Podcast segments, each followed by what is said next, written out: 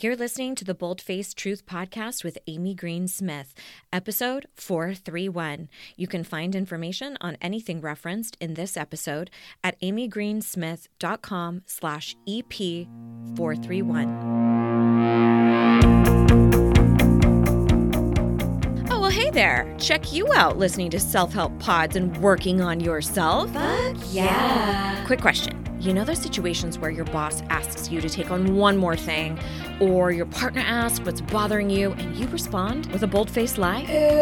Oops. What would shift for you if you actually started telling the bold faced truth? Everything. Listen, if you struggle with people pleasing, perfectionism, and you could use some help with boundaries or speaking up, you are in the right place. Thank God. I am Amy Greensmith. I'm a certified and credentialed life coach, hypnotherapist, and keynote speaker. Fancy. And I've been working in the personal development space since the mid 2000s. Vintage. Sometimes I'll be solo, other times you'll hear from smart folks offering you easy to implement tools to help you tell the bold faced truth. Yes.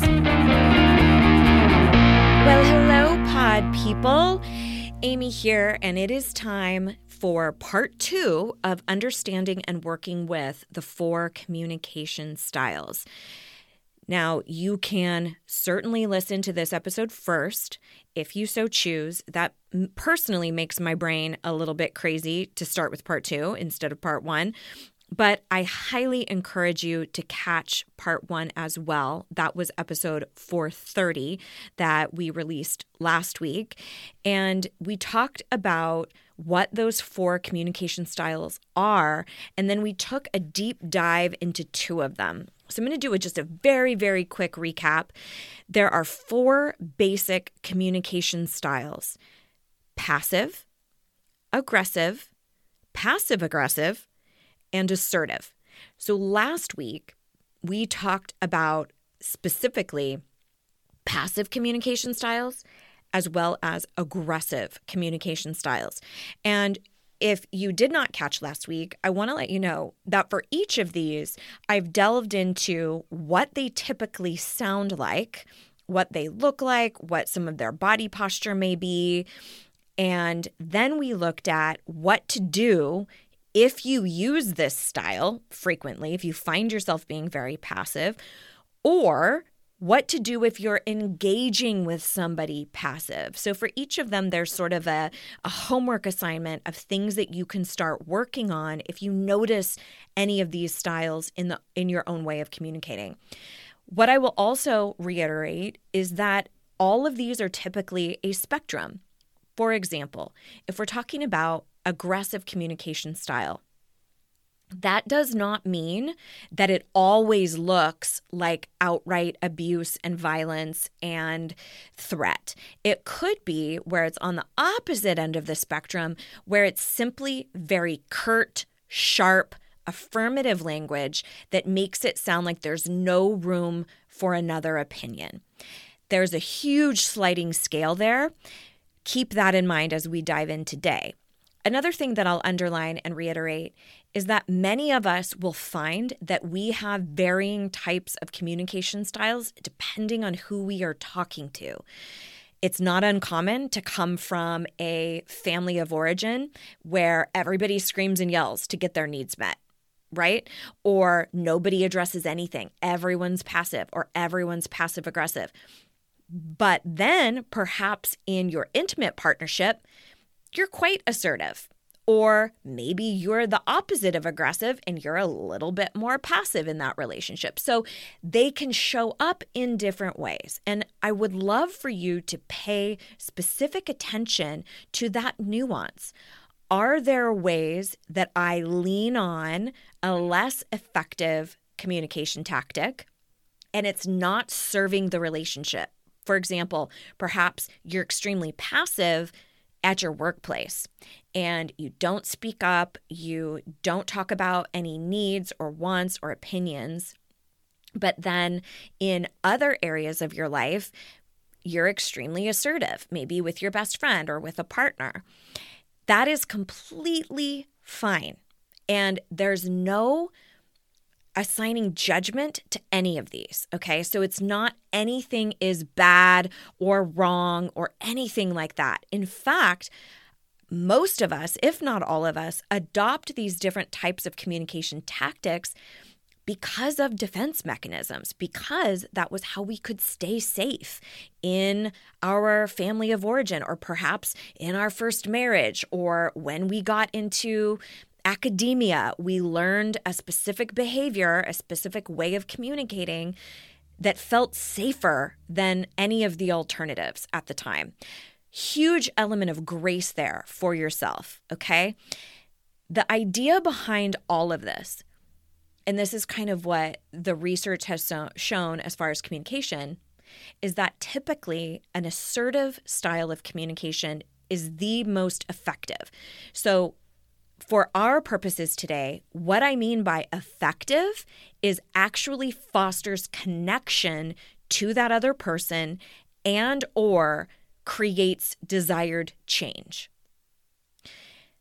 we're not just digging into this to dismantle old defense mechanisms or as some sort of personal growth project. We're doing it in service of relationship. And if you haven't caught the first two episodes in this communication series, I highly suggest you go back and listen to them. Starting with episode 428, I did a hypnosis episode that's a tool that has a completely free download for you as well if you want the hypnosis track just isolated by itself. And that focus was specifically on speaking up for yourself and dealing with emotional intelligence, the connection between owning your emotional state and then being able to advocate for what you need. Then, episode 429, we talked with Dr. Shamila Kairu about that connection, about what that means to have emotional intelligence and how that is a direct correlation to how we are able to communicate inside of our relationships and how that can foster a deeper connection. And then obviously last week episode 430 was the part 1 of the four communication styles. Hoping that there's some meaty nuggets that you were able to extract from some of those episodes to help you cultivate a little bit of a richer connection inside your relationships. Let's dive in and look at the two final remaining communication styles, which are being passive aggressive and also assertive, which is what we are kind of working toward.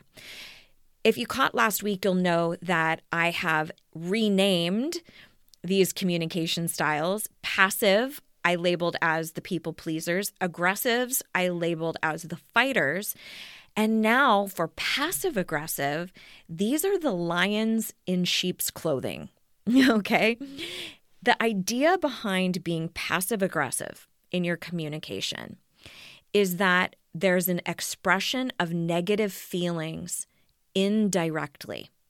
You're not aggressive in the sense that you're sharing them directly, but it is a behind the scenes way to get your negativity across or your that you're disgruntled or that you have a grievance. And we'll talk about what that specifically looks like. Before I do that, though, I want to make sure I, I tell you the references that I used for this episode and be sure to check out the show notes because I will link to those articles. One was an article that was from Alvernia University about four types of communication styles.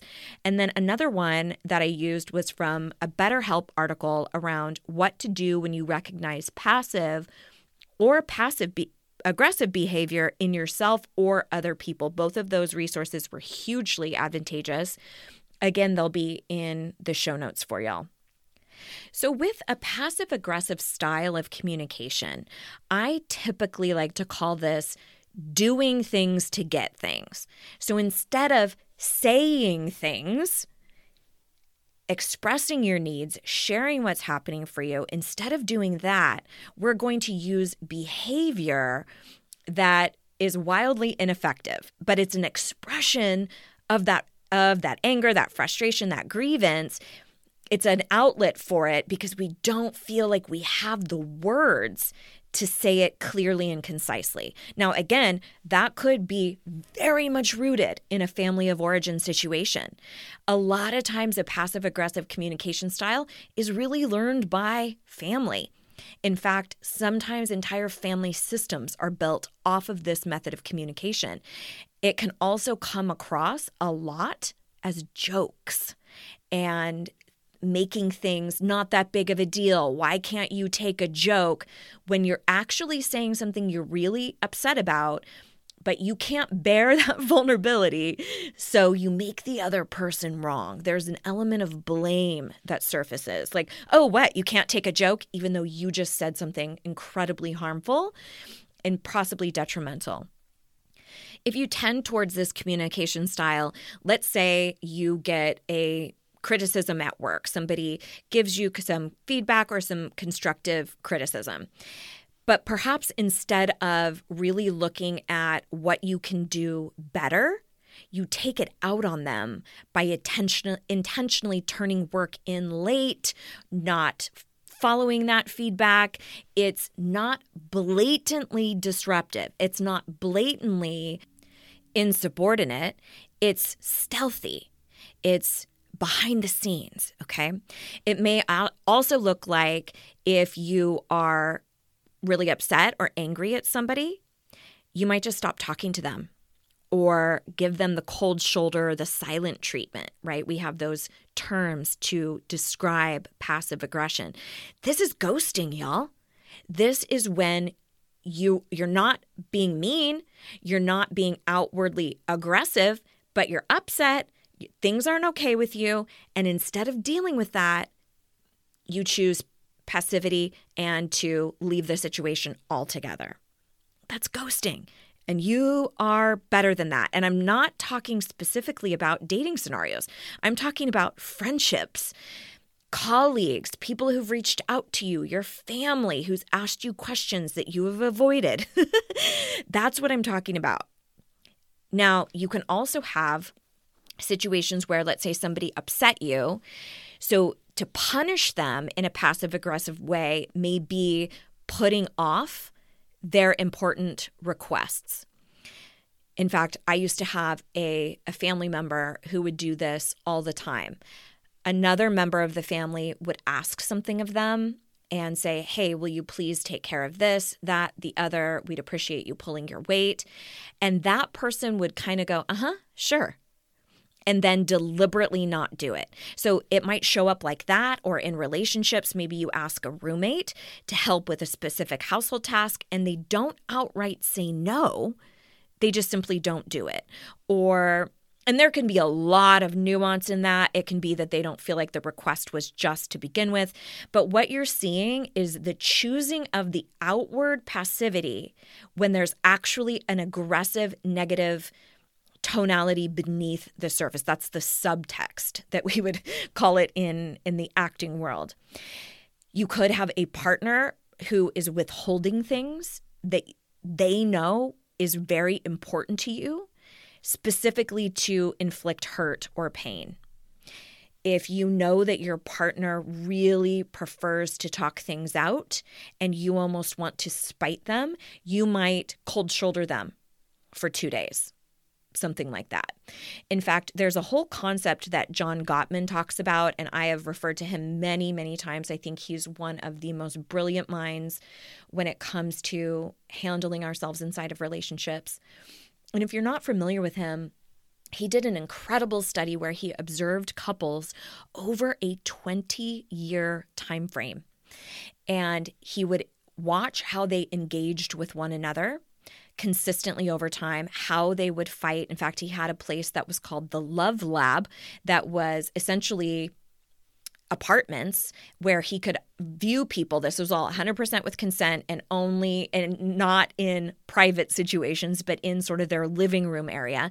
He could view how they engaged with one another. And he can predict with, it's somewhere in the 90 percentile, where he can predict with that much accuracy, 90 plus percentile accuracy, if couples will stay together or not, simply by how they communicate. And he has this concept of turning toward, turning away, and turning against. Turning toward somebody, no matter what the situation is, is communicating with an assertive style. Turning away is what we're talking about here. That would be passive or passive aggressive. it's not saying what's actually happening. Turning against would be aggressive. It's more of that fight response. So if passive is the fleeing of the fear response, aggressive is the fight, then passive aggressive is a little bit of both. okay? So it's like a double up on this. Now, if if somebody who is highly passive aggressive, now this is more swinging on the much farther, uh, I'd say, detrimental side of the spectrum. Let's just say that's far to the right, because that's how I'm viewing this in my mind. If they're extremely envious, they might undermine someone else's successes. They might talk shit about them behind their back instead of handling their own shit and communicating properly with someone else and not taking it out on them. Guilting others, guilting is a huge piece of passive aggressiveness. Instead of talking about what's happening with themselves, what they need, what they're desiring, they blame and guilt. This is your fault. And they might cloak it in something seemingly innocuous.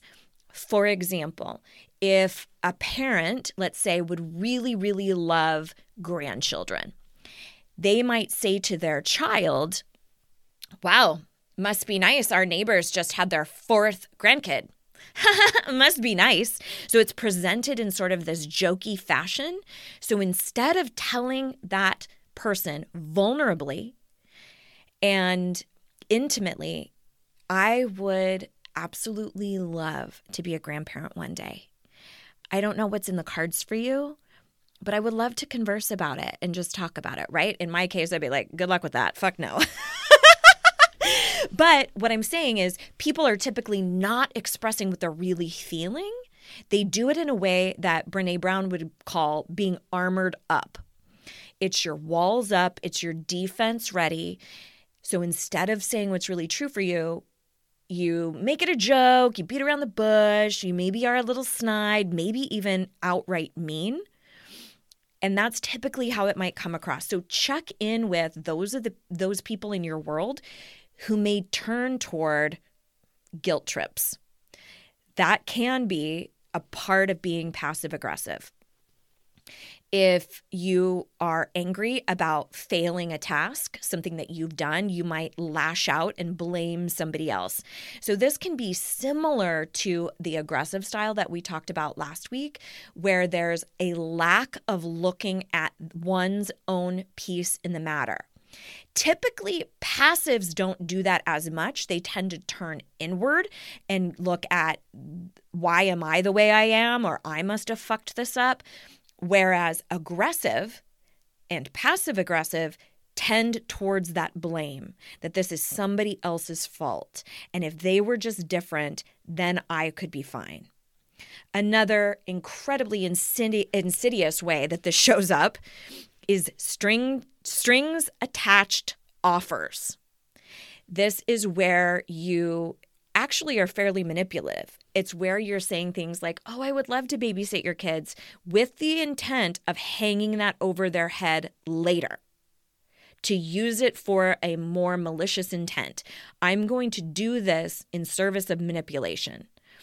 Instead of, I'm going to tell them exactly what I want or need out of this arrangement. So keep an eye out for strings attached offers or people who tend towards those things more frequently. Many passive aggressive communicators may say something slightly under their breath rather than confront an issue. They might mutter something or turn to somebody else and talk shit instead of being really forthright about what's happening with them. A lot of times there's a difficulty in navigating anger or emotional intelligence, and sometimes their facial expressions won't correlate with how they're actually feeling and can sometimes deny that there is a problem at all. The way I see this show up sometimes is when people are saying things that are offensive or they're joking about stuff, but they're actually being kind of a dick. And if you call someone out on this, they can sometimes double down and say, oh gosh, you can't take a joke. Like I was mentioning earlier, there's that inability to navigate what's actually happening with them.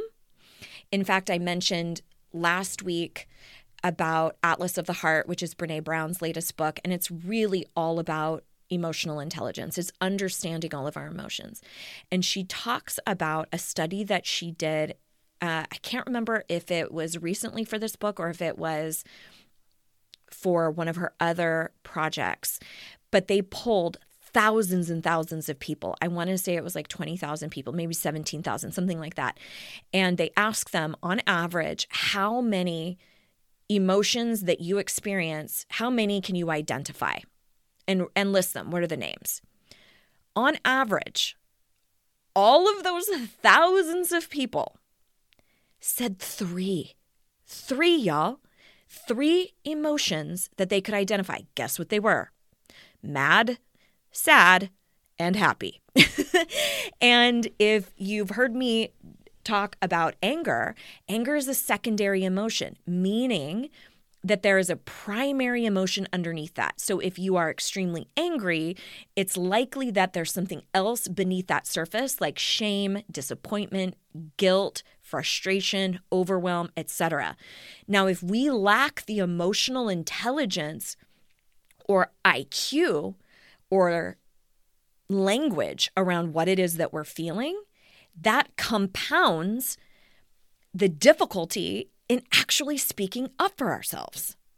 So, if somebody who is more passive aggressive doesn't have the capability to truly analyze their anger or analyze what's happening for them, then they sure as fuck aren't going to have a skill set to articulate that well. That's why I felt so strongly about talking about emotional intelligence with Dr. Uh, Shamala a few episodes back. What can it sound like if somebody's passive aggressive? I think we all have examples of this, but it could be something like, that's fine. That's fine with me. Don't be surprised if someone else gets mad about it though. Right? Like it's, well, what do you really want to fucking say? right? Or, sure, we can do things your way. And then mutter something to yourself that, oh, that's fucking stupid. So, what do we do about this? If you tend towards passive aggressiveness, I want you to practice restating what you really mean.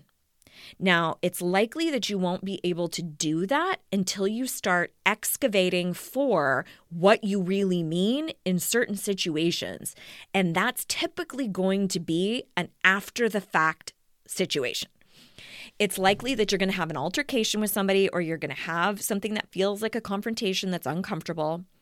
And then you will have to debrief that with yourself or a therapist or coach or whoever and look at it and go, okay, what was it that I was so uncomfortable about? And what did I say? I said, oh, wow, that must be nice to take that much time off of work. But what I really meant to say in that moment was, to be honest, I've been really struggling with my work. And if I'm candid, I'm a bit envious. And I apologize that wasn't yours to carry.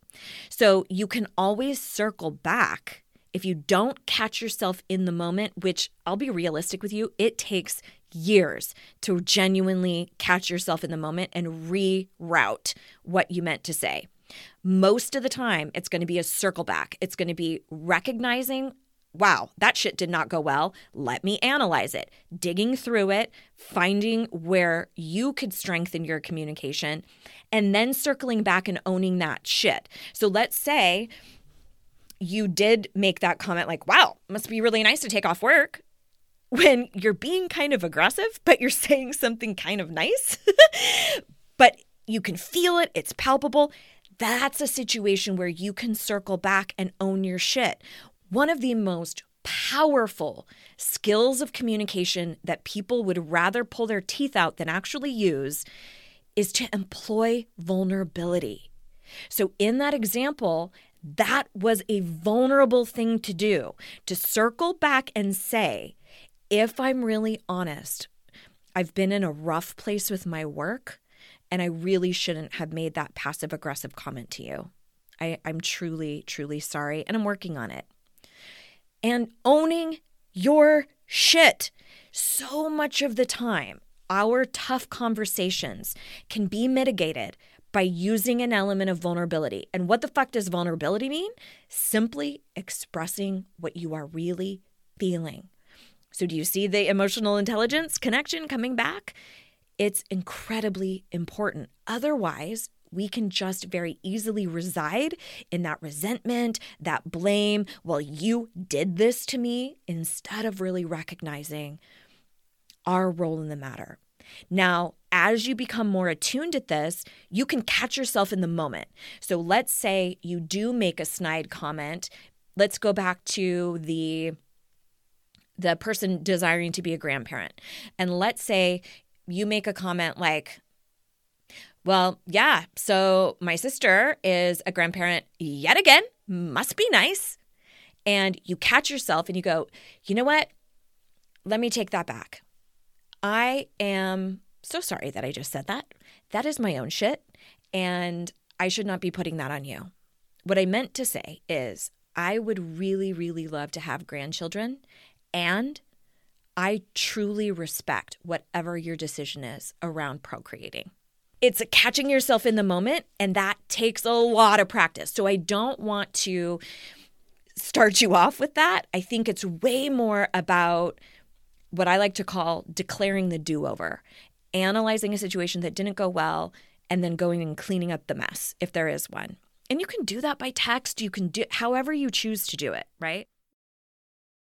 Before we continue, I wanted to take a quick moment to thank Let's Get Checked for sponsoring this podcast.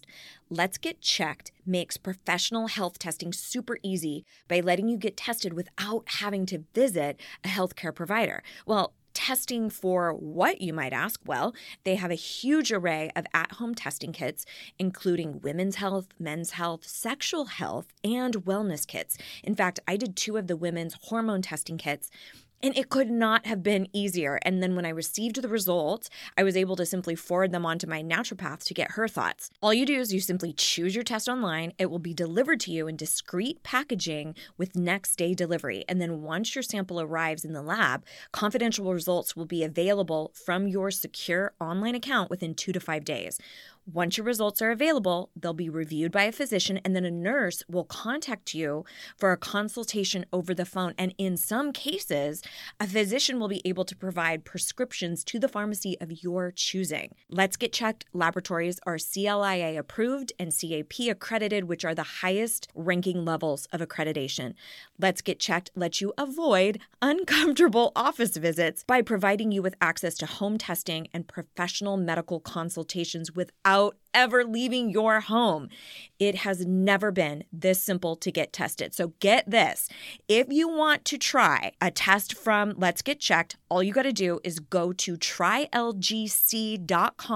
slash bold truth to save a whopping 30% on your first test kit. 30%. Just use the code bold truth, all one word at checkout. That's bold truth to save 30% on your first test kit. So, before we continue on, I wanted to ask a quick favor from you. Do you ever listen to the pod? And I think this might happen for you, where you think, damn, I really wish so and so could hear this. Maybe it's your coworker who could actually use a lesson or two on boundaries, or maybe it is a women's group that you're a part of where everyone is super on board for speaking up for themselves, but nobody really knows what that really sounds like. Okay, where here's where you come in. I have three battle tested and badass keynote speeches that are ready to be delivered to your company, organization, group, association. So if you, your community, or anyone you know could benefit from me rocking the mic, like who couldn't use some new tools, right? Please send them over to amygreensmith.com slash speaking where you or they can message me directly about specific needs for the audience. Shocker, the three keynotes are focused around speaking up, contending with fear, and accessing enoughness. And all three of them can be delivered either in person or virtually, and of course, can be completely customized for specific audience needs. So, again, simply send them to Amy Greensmith dot com slash speaking where they can get in touch with me because listen it is time that women everywhere have the tools necessary to use their voice take up space and advocate for their wants needs and opinions like yesterday and if you end up orchestrating an opportunity for me to speak with your group, you will officially get unlimited squeezes from me. and I'm sure you're all in now.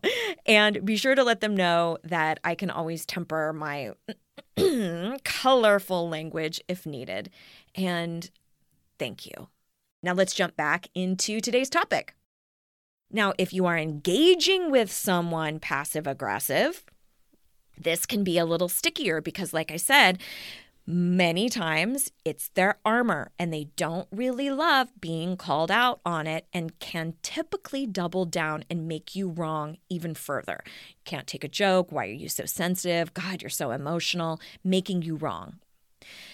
So, calling out the passive aggressive behavior, I think, is really important. However, how you do it, I think, is is also really important. Again, working with that vulnerability, being softer in how you communicate. If you retaliate with an aggressive communication or uh, making them wrong, sort of as penance, it can just exacerbate the entire situation. So it might sound something like this. I'll be honest, I'm a bit unclear about what you might be implying. You're saying things that sound pretty agreeable, but your behavior is indicating that you aren't really happy with that situation. I genuinely would like to get your true thoughts on the matter. So, this is again very difficult to master. So, it's going to take some time. Now, if they do double down and they do make you wrong, God, you're so emotional. God, you're so this. Ugh. That's when you say, I'm genuinely looking to connect with you, and I really don't appreciate you dismissing how I'm feeling. You just continue to call out the behavior. You don't argue about the actual topic, okay? You don't say, "Well, this is the right way or that's the wrong wrong way." You don't do that. You talk about how the person is communicating. The same way when I talked about aggressive styles, you don't argue about who's right or wrong. You don't say, No, I'm not mean, or That's not true. I didn't do that. You don't do any of that. You say, I'm happy to continue this conversation as long as you speak kindly to me or it's okay for you to be upset. It's not okay for you to speak to me in that way. We're talking about the communication. We're not talking about the issue at hand. We're not talking about the actual joke. We're not talking about the name calling. We're talking about the method of communication. But that's where we get derailed so much is we get baited into who's right, who's wrong. Pleading our case. So with passive aggressiveness, again, it's not about the topic, it's about how they are communicating. So I'm I'm a bit unclear on what you're implying, or I'm sure this is not your intent, but that does come across fairly passive aggressive, or that comment seemed very dismissive of what we're actually talking about here. I would genuinely love to hear what you need out of this arrangement or what you prefer or what you're desiring, right? Giving them that space. And then it's up to them. And then you may have to continue to boundary and say, listen, I don't think this conversation is is really going well. I'm gonna politely excuse myself. And y'all, when I say this has taken me decades, this has taken me motherfucking decades. I mentioned last week, I used to be fairly passive. I was gregarious, I was loud, I was outspoken, but only in fun ways. when it came to really expressing what I needed and wanted, I was passive with most people in my life, not necessarily Mr. Smith. That kind of has always been fairly easy and amazing as you throw your phone across the room. But everybody else in my life, bosses, friendships, I had to practice over and over and over again what it meant to actually assertively communicate. Let's talk about the fourth and final method of communication, which we're kind of shooting for. This is the assertive method of communication. I like to call this one the powerhouse. Why would I name it the powerhouse? Because I truly feel when you begin to assert yourself, you find your voice and you actually use it, you begin to access a level of personal empowerment that you did not even know was possible. And I'll tell you why that's the case. When we are not able to communicate what's truly happening for us, not only do we not get our needs met, but especially if you tend towards being passive, aka the people pleasers, you're sweeping it under the rug, you're not saying what's there for you. If you are routinely silencing yourself, you are sending that message over and over to the, your subconscious that other people's wants, needs, and opinions matter more than you, matter, matter more than yours. What does that do then? That cements the belief that I am not enough. I am not worthy. I am not lovable. I am not deserving. I don't have value. However, you would name worthiness. It's directly tied to your sense of self worth. And then it becomes a self fulfilling prophecy. We don't believe that we're enough, so we keep putting everybody else first. We keep communicating passively, and it keeps reinforcing that we're not enough. So your self worth depends on you gaining this skill. It depends on you to begin to assert yourself. And we can do this in baby steps. I've seen this with so many of my clients. It doesn't usually look like this big come to Jesus, sit down, tough conversation with somebody. Most of the time, it's these little instances that you used to let slide or you would use a joke. It's those those moments where you go, actually, I find that fairly offensive. Or, you know what? I'm not really in agreement, so I'm going to politely excuse myself from this conversation. It starts with those very small interactions. So let's talk about the powerhouse, the assertive method of communication. It is typically the most effective. That is why we are shooting for it. So that we can get our needs met, so that we can articulate what's going on with us, so that we can foster connection.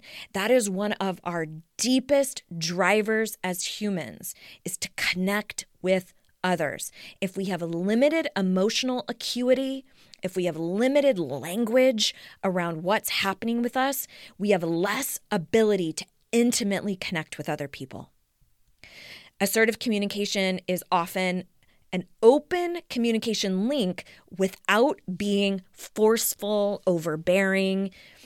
You can still be extremely concrete in your own values and in your deal breakers or your boundaries and be loving and kind. This is where I have adopted the whole concept of speaking up for yourself without being a dick. It's these concepts that we typically look at as a paradox. We don't think of being able to speak up for yourself without being a bitch, which is such a fallacy. This is where the grace and kindness element comes in. It's assertiveness paired with grace and kindness. An assertive communicator can express their needs, their desires, ideas, and feelings while also considering the needs of others there isn't necessarily a threat to who you are or what you believe by allowing someone else to share what's happening for them. You can still say, unfortunately, that's not going to work in this dynamic without being like, you're fucking wrong and you're this and you're such a dick and blah, without name calling. You can very simply say, hey, I don't think that that's going to work out for this relationship, this project, etc. It really is an aim for both sides to win in a situation. It's balancing your own thoughts and needs, the rights of you with the rights of others. It's highly collaborative. And I think it would be inclusive. It's sort of the opposite of dismissal. It's going, okay, let me hear and see you. That doesn't mean that I'm going to agree. And that also doesn't mean that I'm going to acquiesce and do whatever it is that you want to do. But I'm going to view you as somebody deserving respect. Now, this does not fucking apply in abusive situations. okay. And if this is something I discuss a lot with my students and clients that the advice that I give people when they are dealing with somebody who is an outright verbal or physical abuser is very different than healthy communication that I teach people who are engaging with the everyday average human in their life.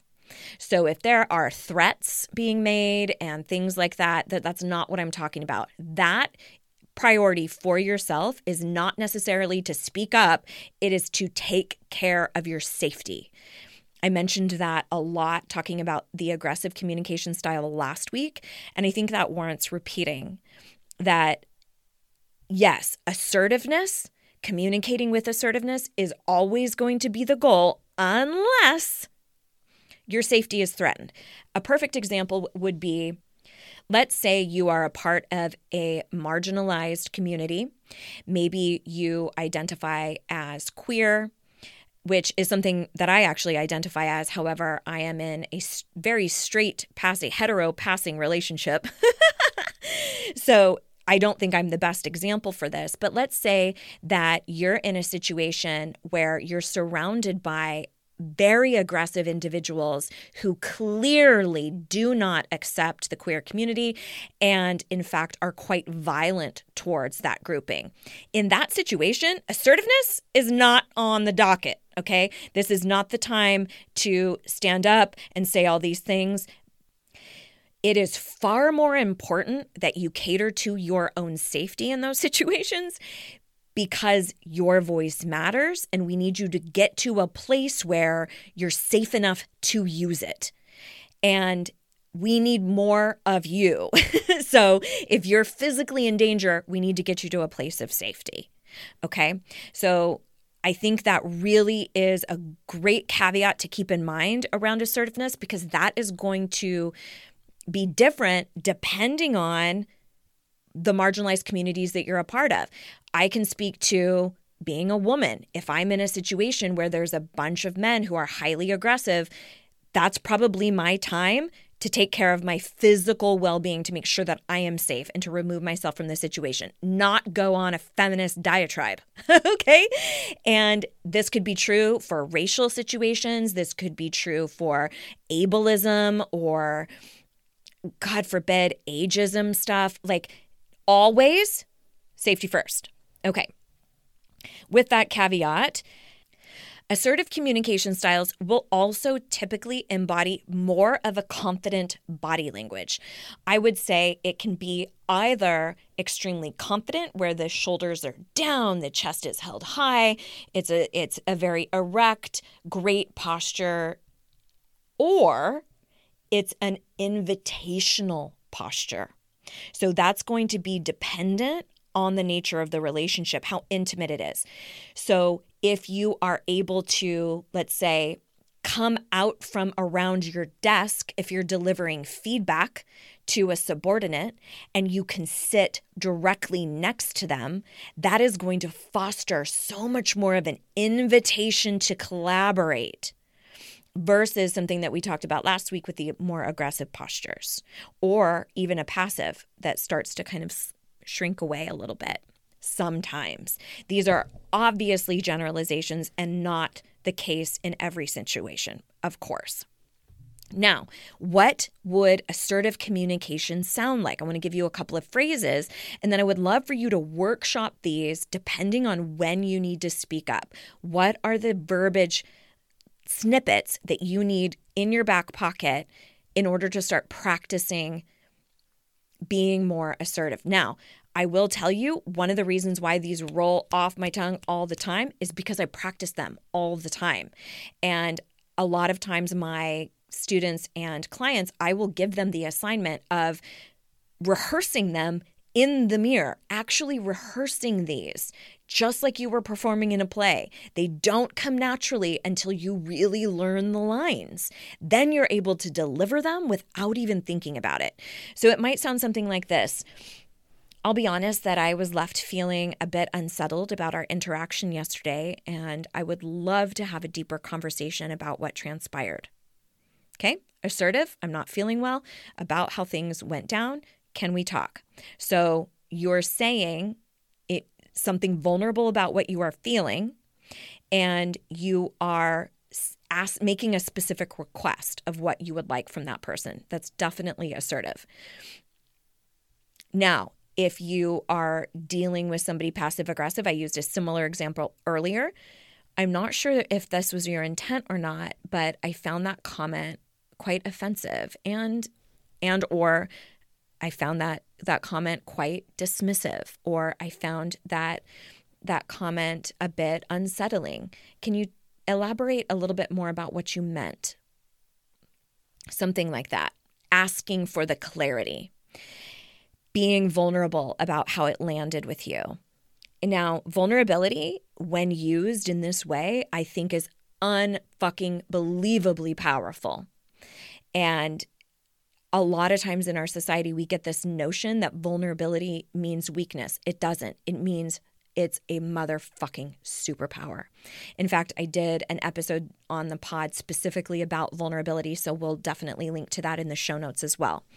It might also sound like, I would really appreciate it if you didn't talk like that around me.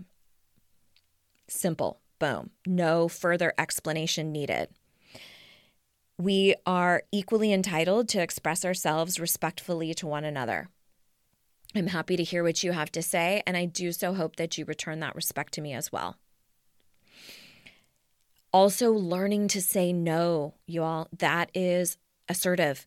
We'll link to the most recent Saying No pod because there's lots of little nuances in there that can be helpful for you around simply saying, I'm unable to commit to anything else at this time, but thank you so much for thinking of me. I really appreciate you reaching out. Or I would love to be somebody you could count on for this, but I am at my max. I cannot take on one more thing. I really hope that you can understand that. So be sure to check the show notes if saying no is a muscle you want to flex a little bit more. And this really is about voicing your needs and desires confidently. It can be also expressed as a I'm not able to do that, but here's what I can do. That framework is incredibly helpful. I'm hoping that there are some nuggets in here. I definitely have additional pods on blame, on speaking up, saying no, the anger podcast, vulnerability podcast. So be sure to check the show notes if there's any specific topic you might need a little bit of a deeper dive into. And next week, I cannot wait to share with you an interview with a colleague of mine. Her name is Mara Glatzel, and she has a podcast called Needy, and she talks all about advocating for your needs what is it? What is it not? What is a want versus a need? Does it even fucking matter? When can needs be manipulated? It's a fantastic conversation. I do so hope you will join us. So I will see you around these parts next week. And remember, you are enough, my friend. Your voice matters. So go out there and speak your bold faced truth.